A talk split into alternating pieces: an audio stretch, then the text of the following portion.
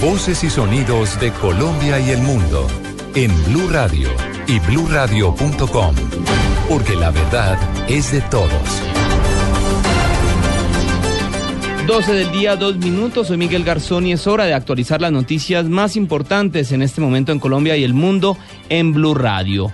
Hoy toda Colombia está celebrando y está adelantando actos en el marco del Día Mundial del Día Nacional de las Víctimas del Conflicto que busca conmemorar a quienes han perdido la vida en todos los frentes en los 50 años de conflicto que ha vivido Colombia.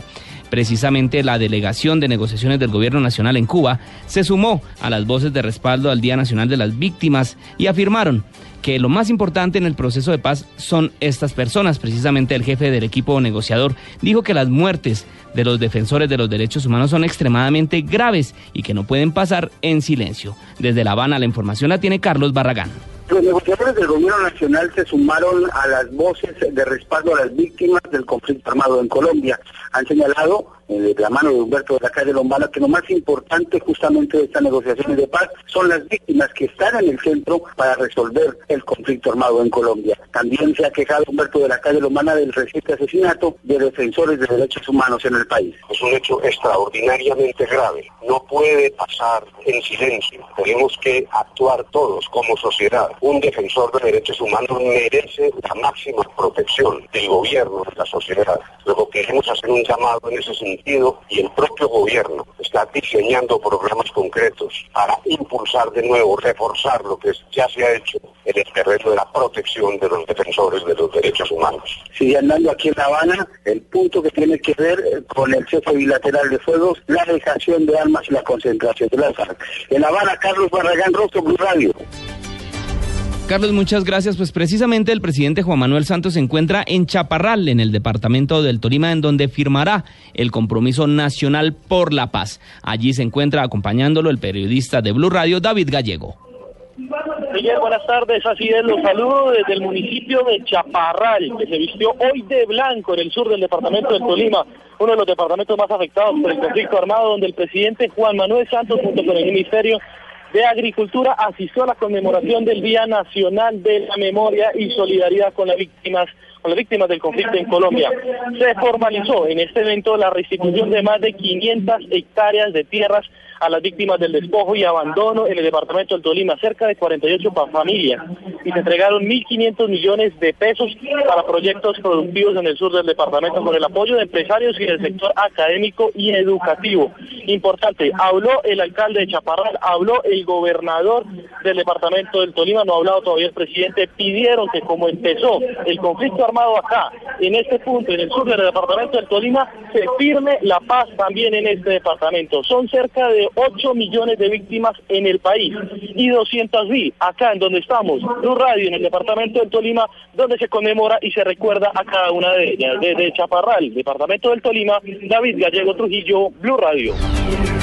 David, muchas gracias. Vamos ahora a hacer una ronda por las principales ciudades del país en donde se conmemora este Día de las Víctimas. Comenzamos en Bucaramanga, donde cientos de personas marchan a esta hora para conmemorar este día. La información la tiene Melisa Munera. Alrededor de 300 personas en el municipio de Girón marchan por las víctimas del conflicto armado. Luis Alfonso Aparicio Reyes, representante de director de las víctimas, añade que en el departamento se registran 173.200 víctimas. De estas, 17.000 son del municipio de Girón, donde hoy se inaugura la plazoleta del Renacimiento como homenaje a estas personas que han sufrido por el conflicto. A la fecha hemos logrado indemnizar a 23.234 personas, entregándole 142 mil millones de pesos. Igualmente hemos logrado entregarle ayuda humanitaria a 69.217 personas por una cuantía superior a 42.324 millones. Cerca de 200 mil millones de pesos se ha dado a las víctimas para la ayuda humanitaria en el departamento de Santander. En Bucaramanga, Melissa Munera, Blue Radio. Y un total de 600.000 víctimas tiene Medellín por cuenta de este conflicto armado, según el reporte de la Unidad Municipal de Atención y Reparación a las Víctimas. La información la tiene Kelly Arango. Según desde hace 14 años, María Torres, madre de hogar, sintió que perdió su vida cuando uno de sus hijos, Oscar Alberto Torres, salió de Medellín a hacer un curso militar a Bogotá y desapareció. Hoy en la conmemoración de las víctimas pide reparación y ayuda del gobierno nacional. A raíz de eso vengo enferma. Mi compañero, debido a la desaparición de mi hijo, se enfermó. Espero que nos apoyen bastante las entidades del gobierno, porque muchas veces eh, yo necesité ayuda para mi esposo y siendo víctima del conflicto, ni un pañal, nada. Según la Unidad de Reparación de Víctimas y la Secretaría de Inclusión Social de Medellín, la ciudad registra un total de 600.000 víctimas, donde un 80% de esa cifra corresponde al desplazamiento intraurbano. Así lo indicó Luis Bernardo Vélez, secretario de Inclusión Social. Alrededor de 600.000 personas víctimas del conflicto, de una historia de décadas de, muchas situaciones, digamos, de desaparición, de, de homicidios, de mucha vulneración de los derechos y que hoy la unidad de víctimas lleva varios años y ha sido un modelo de atención, de reparación. Según la Administración Municipal, se adelantan trabajos en conjunto con el Gobierno Nacional para atender a esta población y brindarles garantías en salud, empleo y educación. Con fotos, poemas y pinturas, las víctimas en compañía de organizaciones sociales hicieron una conmemoración a sus familias en la plazoleta San Ignacio del centro de Medellín. Eh, en la capital antioqueña, Arango, Blue Radio. Y en Cali, el alcalde de esa ciudad aseguró que la solución para aliviar las problemáticas que enfrentan las víctimas de la ciudad, para que para aliviar estas problemáticas es necesario incluirlas en los programas del gobierno. Más de 500 personas participaron en la marcha convocada por la unidad de víctimas en esa ciudad. La información la tiene Carlos Andrés Aponte. La capital del Valle tiene inscritos a la fecha 144.830 personas que manifestaron en su declaración ser victimizadas por hechos en el marco del conflicto armado en Colombia.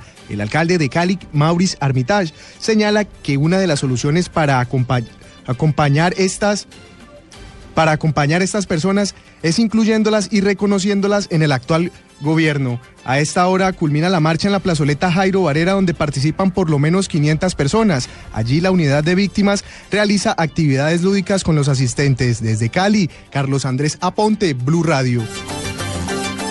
Y con una marcha en la que acudieron alrededor de 600 personas arrancaron los actos de conmemoración del Día de las Víctimas en el Atlántico. Seguido a este acto se realizará un cabildo en el que estará el gobernador, la Defensoría del Pueblo y otras autoridades que escucharán las propuestas de las víctimas sobre la atención que se requiere. La información la tiene Diana Ospino. Vestidos de negro para simbolizar el dolor de los que han sido víctimas de la guerra en el país, un grupo de personas se reunieron en el Paseo Bolívar en Barranquilla y con obras de teatro, poesía y otras representaciones artísticas rindieron homenaje a Jorge Eliezer Gaitán como líder de las víctimas de crimen de Estado y a otras que perdieron la vida en medio de la guerra. Osiris Payares, familiar de un estudiante asesinado. Le estamos haciendo un homenaje a todas las víctimas del Estado. Dentro de ellos está mi hermano, estudiante de la Universidad de la fue asesinado por la policía en una manifestación y nunca se hizo justicia. A mi hermano lo asesinaron en el 84 y desde entonces el asesinato de mi hermano ha quedado impune. La mujer señala que hoy se visten de luto, pero con la esperanza de que se alcance la paz para un día poder vestir de blanco. En Barranquilla, Diana Ospino, Blue Radio. Y en el Huila, las más de 190 mil víctimas del conflicto armado afectadas en su gran mayoría por las FARC indicaron que las mesas de diálogo, que en las mesas de, de diálogo en un 60% han acudido personas que no son víctimas de sufrimiento, de pobreza y de hechos de violencia por parte de este grupo al margen de la ley. La información la tiene Silvia Lorenar Tunduaga. Durante la conmemoración del Día de la Memoria y Solidaridad con las víctimas del conflicto armado, la representante de la mesa departamental denunció que como víctimas afectadas por la guerrilla de las FARC no han tenido una verdadera representación en la mesa de diálogos que se adelanta en La Habana. Casi el 60% de las víctimas que fueron a La Habana fueron víctimas de paramilitares, víctimas de la BACRIM, víctimas del Estado, víctimas de las FARC, que son con las que están negociando, fue la minoría, no fueron sino tres víctimas de las FARC a la, en representación de las casi 8 millones de víctimas que tiene el país. Asimismo indicó que en el Huila son 190.287 personas afectadas por la violencia, siendo el principal hecho victimizante el desplazamiento forzado ocasionado por la guerrilla de las FARC. En Neiva, Silvia Lorena Artunduaga, Blue Radio. Y en Caldas se conmemora este Día Nacional de la Memoria y la Solidaridad con las víctimas en 11 municipios donde se concentró la violencia por décadas y que dejó miles de muertos, destrucción y desplazamiento. La información la tiene José Fernando Berrío. Por quinto año consecutivo en este departamento, cada 9 de abril se recuerda a las víctimas del conflicto armado. Los municipios de Anserma, Río Sucio, Victoria, Manzanares, Chinchiná, Neira, Filadelfia, Pácora, Samaná y Pensilvania honran este día la memoria de quienes sufrieron la violencia generada por los grupos armados al margen de la ley y a sus familias. En Manizales, el comandante de la Policía Metropolitana, coronel Mario Fernando Guerrero. Es precisamente el homenaje que hacemos a todos aquellos hombres, mujeres policías que en algún momento ofrendaron sus vidas y que igualmente eh, sus familias todavía lo recuerdan. La actividad principal de Caldas se concentra en Puente Linda, corregimiento de Florencia en el municipio de Samaná, en donde los gobernadores de Caldas y Antioquia realizan foros sobre víctimas y el posconflicto. En Caldas, José Fernando Berrío Becerra, Blue Radio. En Armenia también se, se, hace la conmemoración de este día de la de, en contra de la violencia y por las víctimas. La información la tiene Juan Pablo Díaz con la presencia de todas las autoridades administrativas, eclesiásticas y judiciales, así como organizaciones sociales y comunitarias. Hoy las víctimas del conflicto armado en el Quindío reflexionan sobre el proceso de paz que se adelanta en Cuba. Nora Vélez pertenece a la Asociación Comunitaria de Desplazados de Armenia. Muchos, muchas víctimas del conflicto deben de retornar a sus lugares de origen. ¿Qué pasará con estos victimarios cuando lleguen a ser policías rurales, como en muchas ocasiones lo ha dicho el señor presidente? ¿Qué pasará con esas personas que tienen que nuevamente eh, las labores del campo. Desde este foro que se adelantará todo el día en el Centro de Convenciones de la ciudad, saldrán propuestas para que tenga en cuenta el gobierno nacional en materia de proyectos del posconflicto. Desde Armenia, Juan Pablo Díaz, Blue Radio. Vamos ahora a hacer el recuento de otras noticias. Se entregó hoy el nuevo balance de casos de Zika en el país. Hasta el momento se reportan más de 64 mil personas afectadas por esta enfermedad. Además, el Instituto Nacional de Salud confirmó que en lo que va del año 55 menores han muerto en el país por enfermedades asociadas con la desnutrición. La información la tiene David Gallego. Buenas tardes. Según el Instituto Nacional de Salud, en el último boletín epidemiológico, son en total 64.839 los casos del virus del Zika en el país. Aunque es notable la fase endémica de la epidemia y la disminución de casos, el número de mujeres gestantes contagiadas sigue en aumento, llegando a los 11.776 casos. 33 casos de microcefalia, 30 en estudios asociados al Zika y 3 sospechosos, 416 con síndrome neurológicos de síndrome de Guillain-Barré. El departamento más afectado sigue siendo el norte de Santander. Por otro lado, hasta la fecha se han notificado, según el ente de salud, 55 muertes de niños menores de 5 años por y asociados a la desnutrición. La Guajira, con la atención de todos, con 14 casos seguidos por el Magdalena con 5 y el departamento del Tolima con 4. En esta semana se notificaron 5 muertes y se descartó una en la capital de la República. David Gallego Trujillo, Blue Radio. David, muchas gracias. Pues precisamente hoy se confirmó la muerte de otro menor en el Valle del Cauca, al parecer también por problemas de desnutrición. La información la tiene Carlos Andrés Aponte. Al parecer, por desnutrición, una menor de un año murió cuando era trasladada en un taxi hasta el hospital Carlos Olmes Trujillo. La menor que se encontraba en un hogar a cargo de una madre sustituta que había asumido su cuidado hace tres meses presentaba quebrantos de salud. Javier Arevalo, director de este hospital, entregó detalles de la muerte de hoy, más o menos a las 6 y 45 de la mañana, ingresó una menor de un año que llegó sin signos vitales, traída por una familiar, al parecer la hija de, una madre sustituta del ICBF. No refirió mayor información, ni las causas, ni nada, solamente pues el médico determinó que había llegado muerta. Lo único que reporta el médico es eh, que aparentemente tenía algunos signos de, de nutrición, el cuerpo de la menor ya fue trasladado a medicina legal, donde analizan las causas de su muerte. Desde Cali, Carlos Andrés Aponte, Blue Radio. Toda la información de las elecciones presidenciales en Perú en Blue Radio. A menos de 24 horas para las elecciones generales en Perú todo es incertidumbre en ese país porque pues no se sabe a ciencia cierta quién podría ser el próximo presidente. En las últimas horas, efectivos del ejército que tenían a su cargo la seguridad de algunos puestos de votación fueron emboscados y dos perdieron la vida. Los detalles los tiene la enviada especial de Blue Radio a Lima, Daniela Morales. Miguel, con 26 grados de temperatura, los saludos de Costa Verde, de los lugares más emblemáticos aquí en Perú. A pocas horas de que inicien los comicios electorales se calienta el ambiente. En el sector de Braem, zona roja, aquí en Lima, se registró hace algunas horas un atentado a uno de los grupos que le brindaba seguridad al material electoral que por allí era transportado. Una persona y un militar fallecieron.